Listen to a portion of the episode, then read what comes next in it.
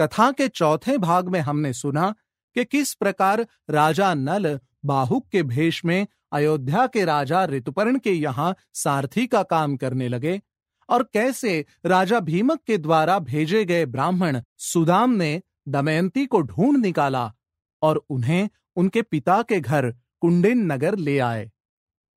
कथा के पाँचवें भाग में हम सुनेंगे दमयंती ने राजा नल को ढूँढने के लिए क्या क्या उपाय किए। भाग पांचवा।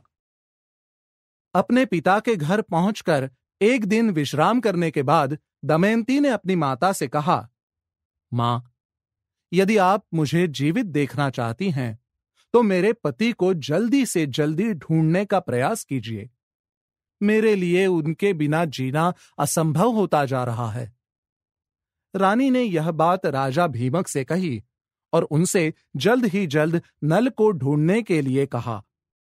राजा ने अपने आश्रित सभी ब्राह्मणों को बुलवाया और उनको राजा नल को ढूँढने के कार्य में लगा दिया।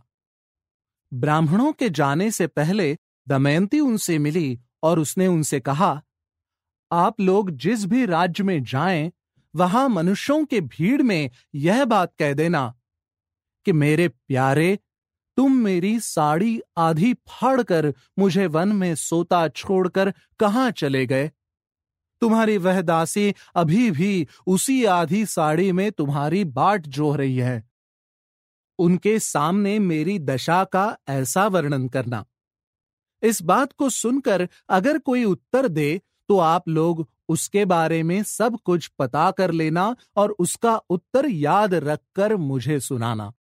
ध्यान रखना कि आप लोग यह सब मेरे आदेश से कर रहे हैं, इस बात का उसे बिल्कुल भी पता नहीं चले। ब्राह्मणगण इस प्रकार दमयंती के निर्देशानुसार राजा नल को ढूँढने निकल गए। बहुत दिनों तक ढूँढने के बाद परणाद नाम एक ब्राह्मण ने महल में आकर दमयंती से कहा, राजकुमारी मैं आपकी आज्ञा अनुसार निषद नरेश नल का पता लगाते हुए अयोध्या नगरी जा पहुँचा। वहाँ मैंने राजा ऋतुपर्ण के सामने भरी सभा में आपकी कही बात दोहराई। उस समय किसी ने उसका उत्तर नहीं दिया, परंतु जब मैं वहाँ से जाने लगा तो बाहुक नामक सारथी ने मुझे एकांत में बुलाकर कुछ कहा, देवी, वह राजा ऋतुपर्ण के घोड़ों को शिक्षा देता है और उनके यहाँ भोजन बनाता है। परंतु वह एक बौना और अत्यंत कुरूप है। उसने लंबी सांस भरकर रोते हुए मुझसे कहा, कुलीन स्त्रियाँ घोर कष्ट आने पर भी अपने शिल की रक्षा करती हैं और अपने सतित्व के बल पर स्वर्ग भी जीत लेती हैं। कभी उनका पति यदि विवशता में उन्हें छोड़ भी दे तो वो उस पर क्रोध नहीं करती। त्यागने वाला पुरुष विपदा में पड़ने के कारण दुखी और अचेत हो रहा था। ऐसी अवस्था में उस पर क्रोध करना उचित नहीं है। माना कि उसने पत्नी के साथ गलत किया, किंतु वह उस समय असहाय था। राजकुमारी बाहुक की यह बात सुनकर मैं आपको सुनाने आया हूँ। अब आप जैसा उचित समझे, करे। ब्राह्मण की बात सुनकर दमयंती की आँखों में आँसू भरा है और उसने अपनी माँ से एकांत में कहा, माता, अब पिताजी से इस बारे में कुछ भी मत कहना। मैं सुदैव को इस काम पर लगाती हूँ। जैसे वह सही समय में मुझे यहाँ लेकर आया, वैसे ही वह शुभ समय में अयोध्या जाकर मेरे पतिदेव को यहाँ लाने की युक्ति करे। इसके बाद दमयंती ने परणात का सत्कार कर उसे विदा किया और सुदेव को बुलाया।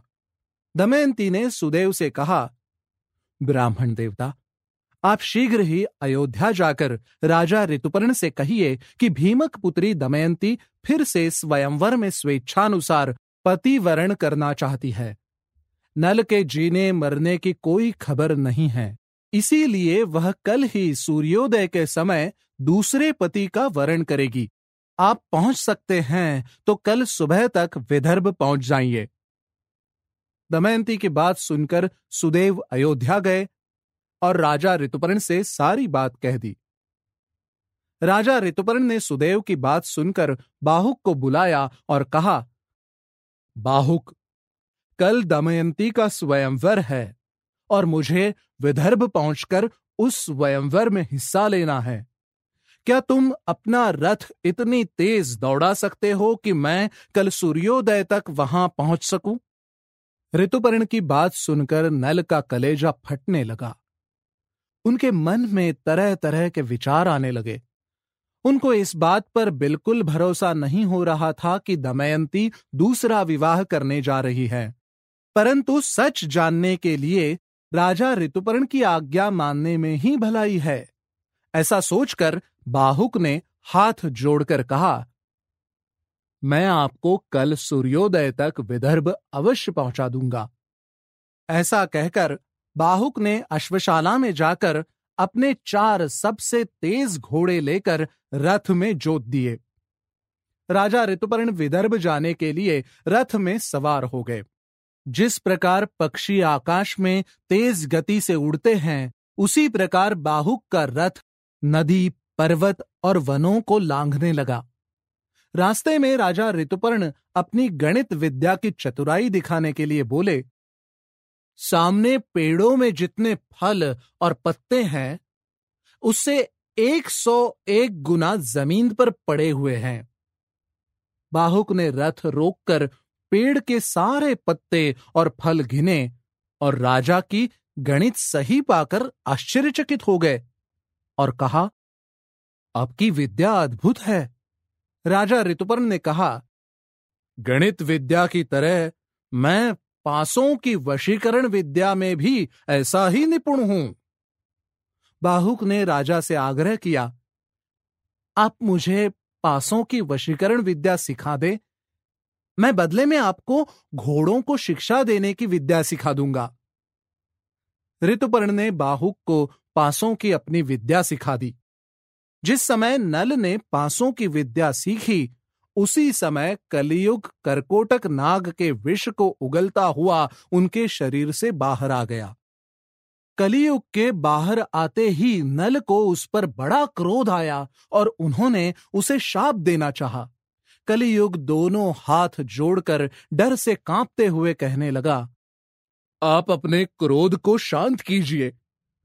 आपने जिस समय दमयंती का त्याग किया था, उसी समय उसने मुझे शाप दे दिया था।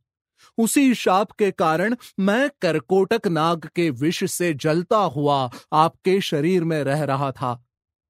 आप मुझे शाप न दे, अपितु मैं आपको वरदान देता हूँ कि जो भी आपके चरित्र का गुणगान करेगा, वो कलयुग की बुराइयों से दूर रहेगा।